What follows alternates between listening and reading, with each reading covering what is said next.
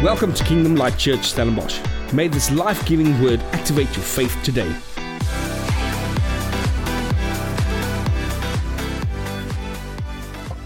Last week we started with a new series called Some Things Are Made to Last. Some Things Are Made to Last. Now, I don't know about you, but there's some things that I inherited from my grandfather that that is as good today as the day he bought it probably. Now, although it's 80 years old, it works better than anything sometimes I buy in the shop nowadays. It just works better. Now, there's a, there's a saying that people use. It says they don't make it like that anymore.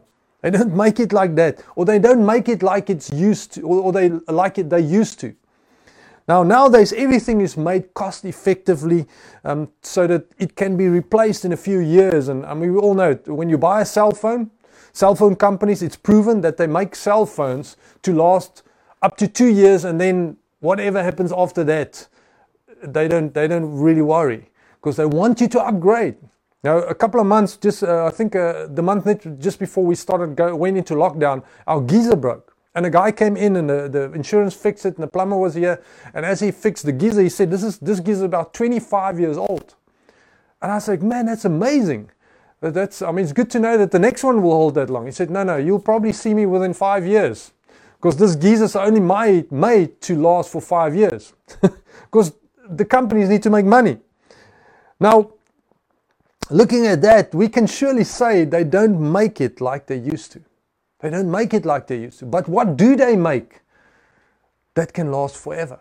Now, the Bible says something amazing, and our core scripture is from 1 Corinthians 13, verse 13. It's on here on the screen, and you can read it with me. It says the following 1 Corinthians 13, verse 13. A New Living Translation says, Three things will last forever faith, hope, and love. Which the greatest of these are love, and we're going to speak about that next week. Faith, hope, love. Three things that the Bible says will last into eternity. That means that whatever we build into our lives in terms of faith, hope, and love will last into eternity. Not just for today, tomorrow, or will break in five years. No, no. It is something that we invest in. We deposit gifts and, and things into this in our lives as our faith grows, as our hope grows, as our love grows it will last forever. Now, last week we started the series looking at faith, which was the first thing Paul spoke about that will last forever. Now, now we spoke about the value you have, um, sorry, the value you, you have for faith in your life. You see, what things will impact the value of faith you have? What are those things? Do you value the things of the world more than your faith, or do you value faith more and do you invest more in your faith? You see, you, need to, we need to mature our faith on a daily basis. Now, today I want to look at the word hope. Hope. Now, there's, there's an amazing story I want to start out with. A number of years, researchers researched or uh, researched the, the um, sorry, let, let, me, let me rephrase. A number of years ago, researchers um, um, performed an experiment to see the effect hope has on suffering. So, what, what, what kind of hope do you have while you suffer? So, what they did is they took two categories, two sets of laboratory rats, and they put the rats in tubes of water. So, the, the tube was halfway full of water, and then they put the rats in so the rats can't climb out. And they left one tube of rats, they just left. And within an hour, all the rats drowned. But the other tube they took, they, they actually periodically took one rat every 10 minutes, took it out for a minute to rest. And then they put it back and then they took the next one out and they put it back and and the second set of rats that they did periodically took took out, they swam for over 24 hours straight. Now maybe you ask why or how did they do that? So it's not because they were given a rest. it's because they suddenly had hope. You see, these animals somehow, somehow hoped that if they could stay afloat just for a little bit longer, someone would rescue or reach out down and rescue them. Now, if hope holds such a strong power for rats, how much more for us as humans? How much more when, when we know that there is life for us? Now, I love the word hope. I just love the word hope.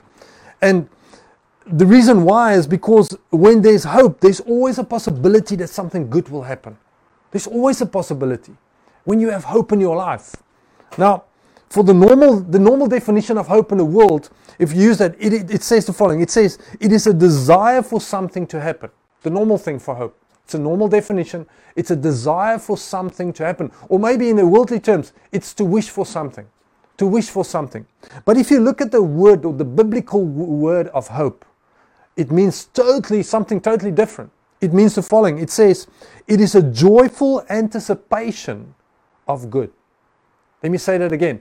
It is a joyful anticipation of good. That's the biblical meaning of hope. How many of you have truly been joyful before in your life? Truly joyful. Not just happy about something, but joyful about something. It's like a retired couple who walked into Checkers or in a grocery store and the bells and whistles and the, the lights went off and they were the one millionth customer and they just won a car. And they went berserk. They were nuts. And people thought, wow, that's, that's quite joyful. But they didn't know that these couple walked everywhere they wanted to go because they never owned a car in their life. And they were retired already. And for the first time, they won a car. You see, when you think about those things, you think about exuberantly joyful. I'm joyful beyond anything that I can think of. But see, a joyful anticipation of good, a joyful anticipation of good is basically having joy before you get what you hope for. That's what it is. Let me, let me rephrase it. A joyful anticipation of good is basically having joy before you get what you hope for. You see, the biblical word of hope is actually measured in joy that is expressed before there is anything to be rejoicing about. Isn't that amazing? That is true hope and true joy. See, we need to realize there is a strong relationship between hope and joy, a very strong relationship between the two. Now, when you find hopelessness, you will never find joy. Wherever you walk into a place of hopelessness, there will never be joy. But there, where there is great joy, there is always great hope. Always. They go hand in hand. Now, the word says, in his presence is fullness of joy. Fullness of joy. Whenever God's presence comes into your life, whenever you experience God's presence, you can't help it. There is just fullness of joy. That's why people laugh in church when God's presence come in, because there is fullness of joy. That's what, what David said. Now we all know that today, if you're looking at today's life and today's world, man, we are reading, when you're reading the newspaper at the moment, watching the news, we are exposed to so many levels of bad news at the moment. But not just now, just for the last 10, 20 years, we're just exposed to bad news. Why? Because bad news sells. Um, I remember there was a newspaper in America who wanted, wanted to start a newspaper only publishing good news, and it went bankrupt within a year. Because unfortunately, people are looking for bad news. They are looking for bad news. They want to hear what, what terrible things has happened. Now, never in any generation, never in any generation have we seen the impact that news have on the world till right now. I mean, something bad in Beirut happens this week, and in within seconds, it's right all over the world on Facebook, on social media. Everybody knows about it. 20, 30 years ago, we probably wouldn't find, find out about something big, major like that within a week until the news reaches all over the world. But till now, it is news or the news right over the world it has a massive impact on us as human beings. Now, never in, something happened, sorry, we live in a generation of instant information. Did you know that? Instant information. You can open your cell phone, your smartphone, you can open Facebook, Twitter, Instagram, um, News24, whatever news agency, you can open it. In seconds, you have instant information and lots of it. now, I don't know if you, sometimes you, you get overloaded with information because we are living in an information age. Now, if we as Christian believers are not careful, a steady stream of bad news will cloud our awareness of what God is doing and saying. What, what stream of information and news are flooding into your life? Is it good or bad? Now, constant bad news, unknowingly, unknowingly, if you have a constant flow of bad news, it will unknowingly position you to live and act defensively instead of taking God's leading. You see, when you hear bad news all the time, you're trying to defend your position. You're trying to invest, get insurance, all these things that is important, but you focus on so many things instead of listening to God's leading. Now, the enemy chooses this strategy to bombard our minds, wanting us to wanting to pacify our hope for the future. Did you notice that? If you talk to anybody on the street today and you ask them, What do you think about the future? I mean, it would not be a fun conversation because everybody will sound hopeless about what we are about to face in the next year or two years or 18 months or, or this or that. You see, that's the enemy's strategy to pacify our hope for the future. I mean, I, I remember so well, week two or three in, into the level five lockdown, our president was on the news and he said, You just need to get used to this pandemic thing to live with it for the next few years. Just get used to it. It's going to be part of our lives forever. And I just realized, I'm sorry, I'm not going to take that. I'm not going to be part of that. I'm not going to let that mind or that thought or that bad news become a norm in my life because I serve a God who, who heals. He said, I serve a God who changes things, who a pandemic is not greater than my God. And God didn't create me to walk with a mask all my, all my life. So we, I mean, I'm not going to let that bad news penetrate my life. Now, I don't know if you know, but hopelessness attracts the demonic. It, it just do. Whenever you are hopeless, you are attacked by the enemy even more in your life. It's like opening or putting a, a, a plate of meat outside on a table. It will attract flies. It's, it, there's not even, I'm thinking it will. It, it definitely will. It attracts flies. And it's the same as hopelessness in our lives. It attracts the demonic. It attracts oppression in your life. And that's why it's so important to, to, to guard our hope in our lives. You see, without hope, you cannot have faith. Because faith grows in a habitat of hope. It is so important. See, Hebrews 11 was once say, faith is a substance of things we hope for. Very important. Now, Bill Johnson says, in a, in a, uh, says said a very significant thing in a sermon I listened to. He said the following. He said, people will re- release the reality of the world they are most aware of, either good or bad. They will release the reality of the world they are most aware of. What are you aware of? Bad news? or good news. He says, like Paul and Paul and John in Acts 5, there's a scripture of Paul and John. It says the following, verse 15 and 16. He says, Six sick people were brought out into the street, brought out into the streets on bed and mats so that Peter's shadow might fall across some of them as they went by. You see, people were so exuberantly looking for the miracle power that Peter and, and John carried, they just let the people lie in the street, and as he walked by, his shadow healed them. Now, let me tell you something, it's probably just me, and it's not every, anywhere in the Bible, but if a depressed or a bitter or a hopeless person walk into a room, no one will be healed by their shadow. No one. Why? Because they will release the reality they are most aware of.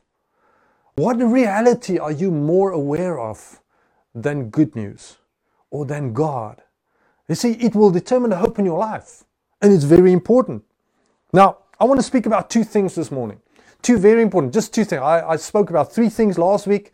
And by the way, if you missed our sermon last week, go to our YouTube page or YouTube channel. The first sermon is on there. You can catch up if you finish listening to this one. Um, uh, you don't need to listen to, fir- to the first one to catch the second one. So today I'm going to use two points that I'm going to make. And the two points is the following. Number one, as I'm going to speak about the power of joy that restores hope. The power of joy that restores hope. Now, in, in, in honor of Women's Day this month, I want to use the, the example of a couple of women today. Powerful women.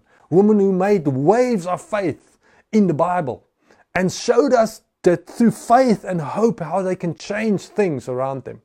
Now, you see, the power of hope and courage in a time where so many people struggle with hopelessness is so important. I want to speak about those things joy and courage. Number one, the power of joy that restores hope. Now, in Luke 1, we read about a woman named Elizabeth, but not just Elizabeth, Mary and Elizabeth. And there's a story about this too. Now, the mother of Elizabeth was the mother of John the Baptist. Now, um, I'm going to read Luke 1, verse 35 to 42. Now, before we get to verse 35, what happens before that? The angel of the Lord appeared to Mary, and he, he tells them, tells her all these amazing things that she will birth the baby Jesus.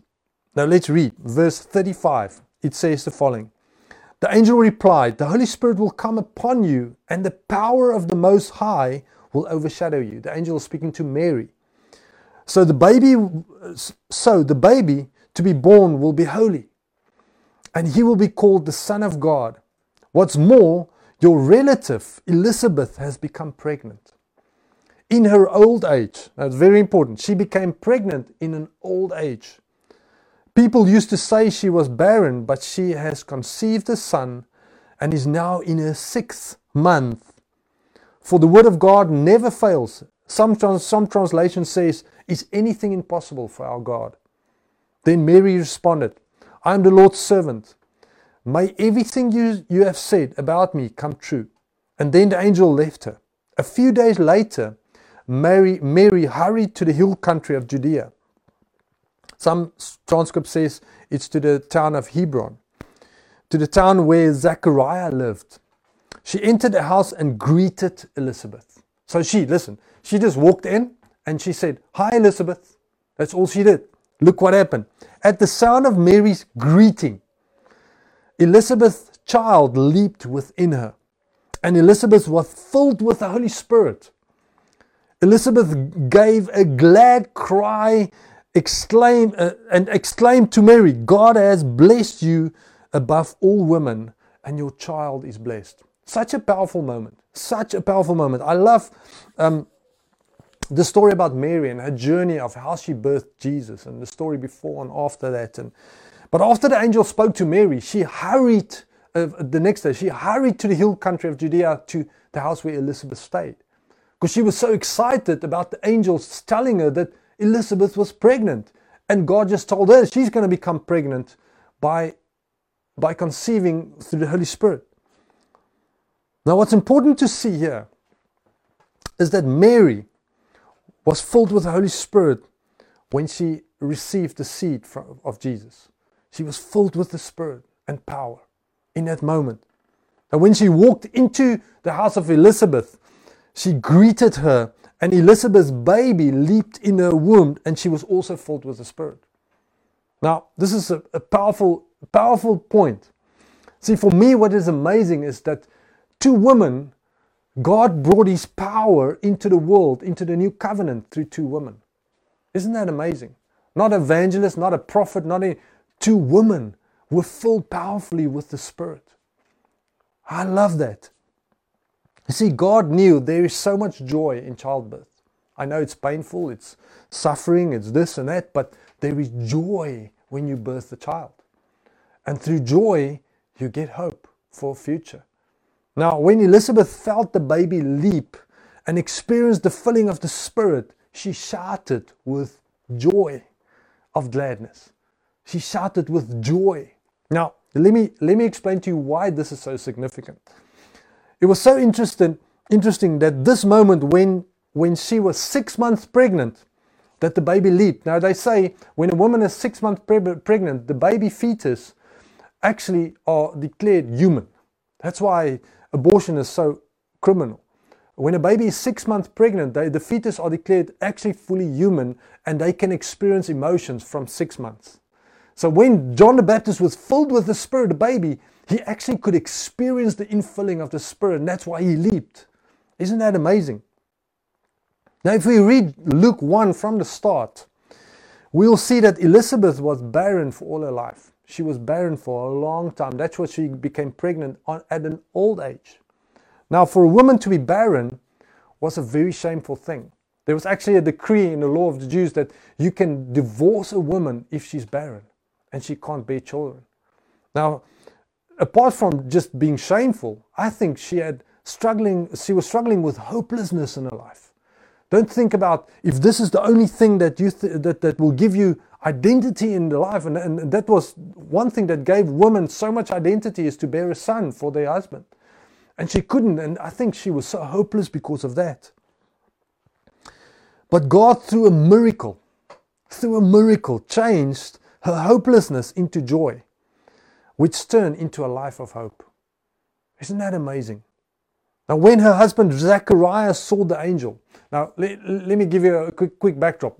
Her husband Zacharias was a priest, and he went into the the, um, the, the, highest of uh, the um, the holy of holies, the holy of holies to burn incense and actually draw, draw, um, drew to who, who has to go into that. And he was in there and he saw an angel, and the angel started speaking to him, said, You will receive a son. Your wife in her old age will receive a son. She will not be barren anymore. You will call him John. And his heart didn't believe it, so he became mute. And he stumbled out of the temple, mute. No, nobody knew what happened. Nobody knew what happened. So now, think about Elizabeth. She was barren. She was that was shameful to her. Now she also had a mute priest of a husband. it, it's even more hopeless than before. But I can believe that Zacharias, as he went home and re, uh, re, um, what do you call it, um, recovered from the shock of seeing an angel, so he tried to explain or mime or write down to Elizabeth, his wife, what happened in that in that holy of holies. And I, I think he explained to her, listen, God said you're going to become pregnant. You're going to become pregnant and you're going to name his name John. And, and she thought, I think when you are hopeless, you're hopeless. There's no hope. And I think there was this little seed of hope that came into her heart and, and she was trying to, and then she actually became pregnant. And, but when Mary walked into that room and the baby leaped and she could feel, feel the filling of the Holy Spirit, suddenly hope restored. Hope restored and when God came and made a miracle in our life. Now, so many of us are walking like Elizabeth, are walking with concerns and doubts for the future. To be honest, you are, you are concerned to the future. You're concerned. You have doubts about what's going to happen. You're concerned about your finances, your business, your children, your family, your job. And because of all these things, there is hopelessness in your life. And you don't know how to handle this. You don't know how to get out of that. Now, the power of joy can restore hope in your life. It can. Sometimes we just need to put a funny movie on and start laughing so that joy can flash through your life so that it can restore hope in your life. Now, when we struggle with hopelessness, we need to know that when we encounter God, when we encounter His presence through the Word and through prayer and through your devotions, and or maybe encountering His Spirit, joy will rise up and hope will, re- will be restored. You see, we need to, in times of hopelessness, eagerly seek God so that He can restore joy in your life. You see, in the presence of God, there is fullness of joy. When we enter His presence, we cannot be hopeless. It is impossible because God only has hope and joy. So when you want to restore, when you feel hopeless in your life, woman or men or wherever you are today, you feel hopeless about the situation you're in, Ask God for His presence in your life. Open that word, start reading it, and as you flush yourself with the word and with prayer, um, uh, it doesn't have to be eloquent, it just needs to be honest. God will come in with joy and hope and restore you, like He restored Elizabeth. You see, joy is a powerful weapon to help us restore hope in our lives. You see, God did a miracle for Elizabeth and Zechariah when things didn't look perfect in their lives. Remember, it didn't look perfect. Elizabeth was barren, she had a mute husband, nobody knew what was happening. Then she got pregnant, she didn't know how to tell people. She, uh, her husband, I mean, it was crazy. And then in a moment, when the presence of God walked into that house, Mary was filled with the Holy Spirit. She walked in, and the presence of God touched Elizabeth, and the baby leaped, and she was filled with the Spirit. You see, when we are filled with the Holy Spirit, one word can make a difference. One word, one greeting, one blessing, one prayer can make a difference. Never underestimate being filled with the Holy Spirit and the power that it carries to restore hope in people's lives. Then, number two, I want to speak about courage. Now, the courage to act intentionally restores hope. We need courage in our lives But sometimes it needs to be intentionally. And that will restore hope in our lives. The second point. Now, I want to speak about Queen Esther. Queen Esther. Now, we all know the book of Esther in our lives, and, and it's an amazing story. It's a fantastic story. Now, the Jews that Esther was part of were exiled in Persia. And a king needed a new queen. Why? Because his queen Vashti um, spoke to him in, a, in, a, in a, a dishonoring way and he just killed her. Very bad king. He just killed her and said, Well, I need a new king, a queen. So he got all the beautiful ladies in the country together to pick one as his queen. And part of that lot of ladies was Esther among them because of her exuberant beauty. Now, one of the king's one of the king's advisors called Haman, he hated the Jews and he wanted to kill them all. He plotted to kill them. And and a guy called Mordecai, Esther's cousin, heard about this plot. Haman or Haman or Haman. Uncle. No, it was her uncle, yeah. Salome just just uh, correcting uncle. And and what happened is he heard about it and he, he called Mordecai, he called Esther and said, You need to speak to the king. Now that you are queen, you've got a position to speak to the king. Please go and save our nation, save the Jews from extinction, because that probably would have extincted them. Now,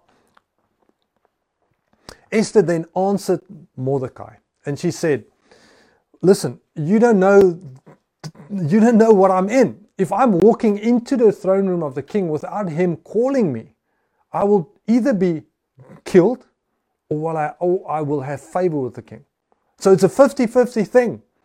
And he didn't call for me for 30 days already, so I don't know if he wants to speak to me. This is not just me going to the king and rubbing his back and speaking in his. I mean, I mean, no. This is a, quite a serious thing. If I go there and he shows his golden scepter to me, I have favor. But if he doesn't, I'm getting killed. And then Mordecai answered this, the following. And it's in Esther 4, verse 13 and 14. You can read with me. It says, Mordecai sent a reply to Esther. Don't think for a moment that because you're in a palace you will escape. Um, you will escape when all the other Jews are killed. If you keep quiet at a time like this, deliverance and relief from the Jews will arise from some other place. But you and your relatives will die. Then he says, Who knows if perhaps you were made queen for just such a time as this? Such a powerful, powerful scripture. See, so we know what happened. Esther showed courage in a life or death, death or favor situation. The king showed her favor and she restored the Jews and their hope for the future. Powerful moment. She showed courage to walk into a situation in which she knew she could die. Now, what a powerful woman of faith and courage. See, Esther was living in an ungodly culture. Just to remind you, she was living in an ungodly culture as a Jew that knows that God is the living God. Now, in today's world, we are so many of us are facing ungodly cultures. We are facing ungodly social, social circles. And it's not easy to steer our way through those things as a Christian, as a believer. Especially now when we are facing so much things and, and the climate around the world is so up and down.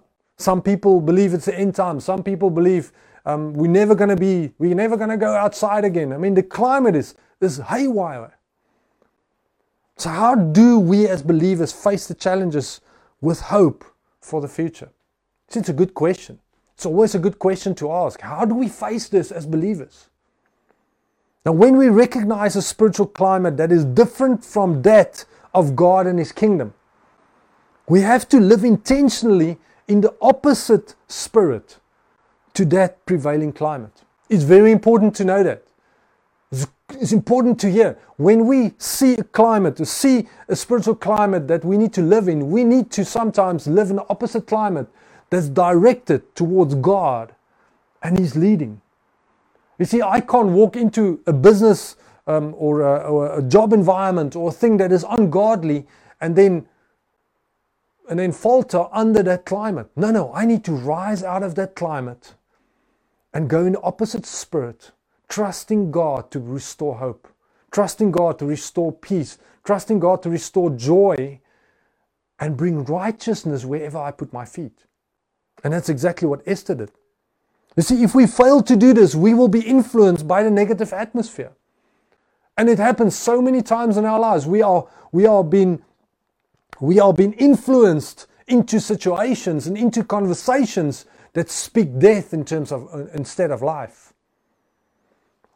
You see, as believers, we are designed by God to be people of extraordinary hope. I want to challenge you this week. Whenever you're in a conversation and you hear hopelessness, what do you reply? Is there hope that comes? Or do you partner with that hopelessness that you hear? I've caught myself so many times in the last couple of weeks being in conversations, and as soon as I find myself, I'm partnering with that hopelessness. I'm saying, yeah, I don't know whenever we're going to do this. This is so bad. Instead, I need to rise up and say, you know what? God is a God of hope. He's, he's got it in control. We're okay. It's going to be amazing. Just think about all the miracles around us. You see, I'm not looking at bad news, but I'm looking to see what God is doing. I'm looking for the good news around me. And it changes my atmosphere from atmosphere of hopelessness to joy, uh, from atmosphere of hopelessness to hope. You see, as we are learning how to maintain hope in our lives, and we need to learn how to maintain hope in our lives through tough times, one of the most important parts of a believer's life is to maintain that hope. Why? Because we attract what we are looking for. Did you know that? Whatever you are looking for in life, you will attract. If you are looking for hope, you will attract hope. If you are look, looking for lust, you will attract lust. If you are, tra- if you are looking for bad news, you will attract bad news in your life. It's, a, it's the law of attraction. Now, Esther was amazing. She wasn't influenced by an ungodly culture that she was living in.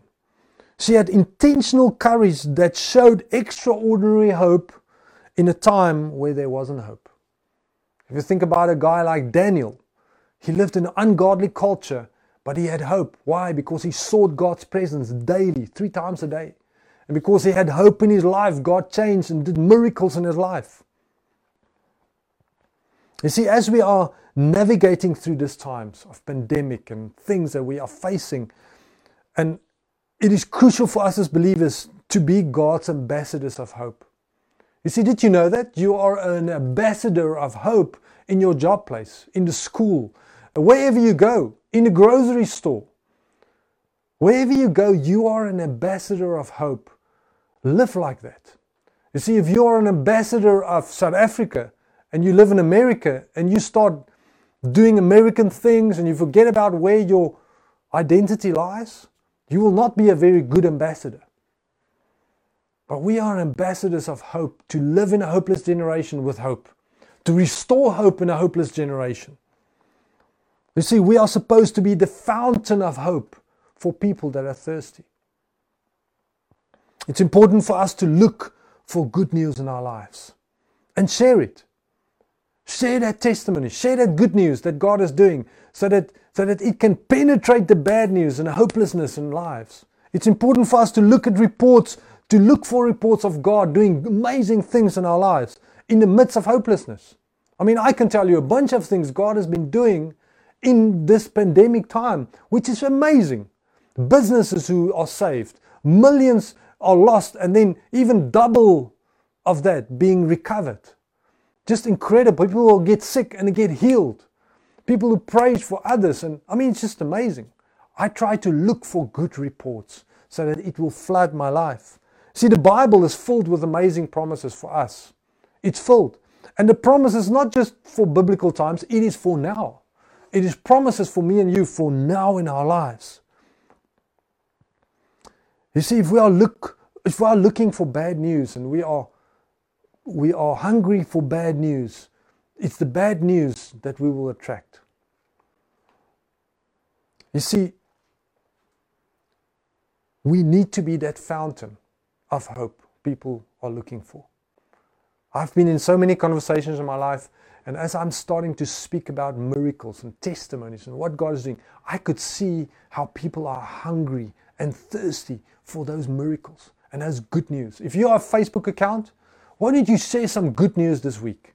Just say good, share good things. God has been good to me. Isn't God amazing? Just share it and let's flood the social media with good news this week.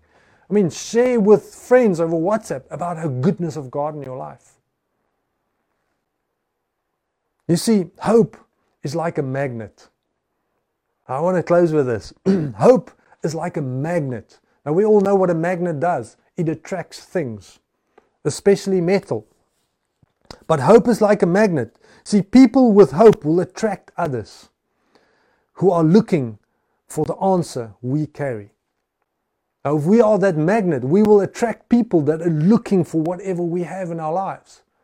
Sometimes it doesn't feel like you have anything, but you attract, just attract people. I've been in conversations where I thought, man, it's so ungodly. I don't know what I'm doing here. I'm not saying anything. I feel out of place. And then just once people say, Kenny, but you're so amazing. When there's something different about you. We love having you here, man. It's so amazing. I know you're not saying anything, but just please come back.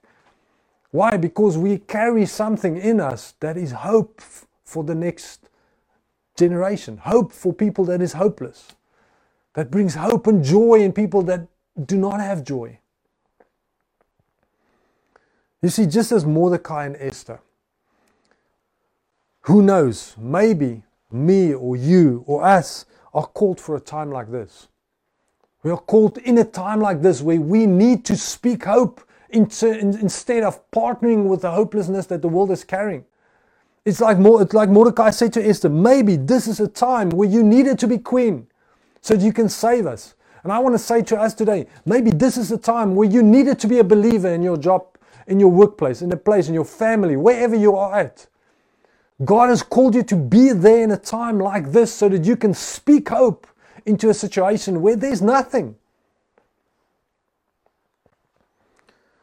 And I want to encourage us today to be fountains of hope to the people around us. To be a fountain of hope. See, fountains never stop bubbling up. Whatever is inside of us will come out. And I want to encourage you to, in, to impart God's good news, His word, His presence, His joy, everything that God has in you so that when you speak that it will come out. I want to encourage you today that that whenever you if you feel this morning that you feel that man I feel hopeless. I just feel discouraged about things that are happening around me. I just feel that Henny, can things ever change? Yes, they can. If you read the Bible, if you see God's goodness, if you experience His presence, if you experience His joy, if you really see who God is, you will never doubt that God has this. Did you know that God is not surprised by what we're going through? Absolutely not. God knows the future and the past. And He also said, no matter what you go through, I will give you the strength and the power to navigate through everything in life. And I just, I just carry that promise with me that said, Lord, no matter what I face, 1 Corinthians 10 30, no matter what I face, you will give me the strength and the wisdom to walk through that, no matter what temptation, no matter what challenge. I want to I want to encourage you this morning to be the voice of hope, to be the fountain of hope in your family, in your workplace, wherever you go. Maybe to your neighbor, maybe to whoever God is reminding you about right now. I want to pray for you this uh, today. I want to pray for us, and I want to invite you. If you're feeling hopeless this morning, if you feel purposeless, if you feel that, Lord, I don't know where I fit in anymore. I just feel that I all hope is drained out, out of me.